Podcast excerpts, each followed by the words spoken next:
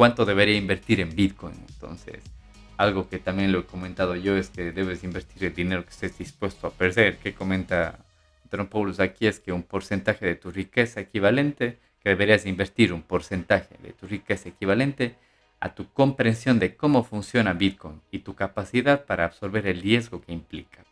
Para muchas personas ese porcentaje es muy pequeño o nulo porque no se dan el trabajo de entender cómo funciona y esto es muy cierto.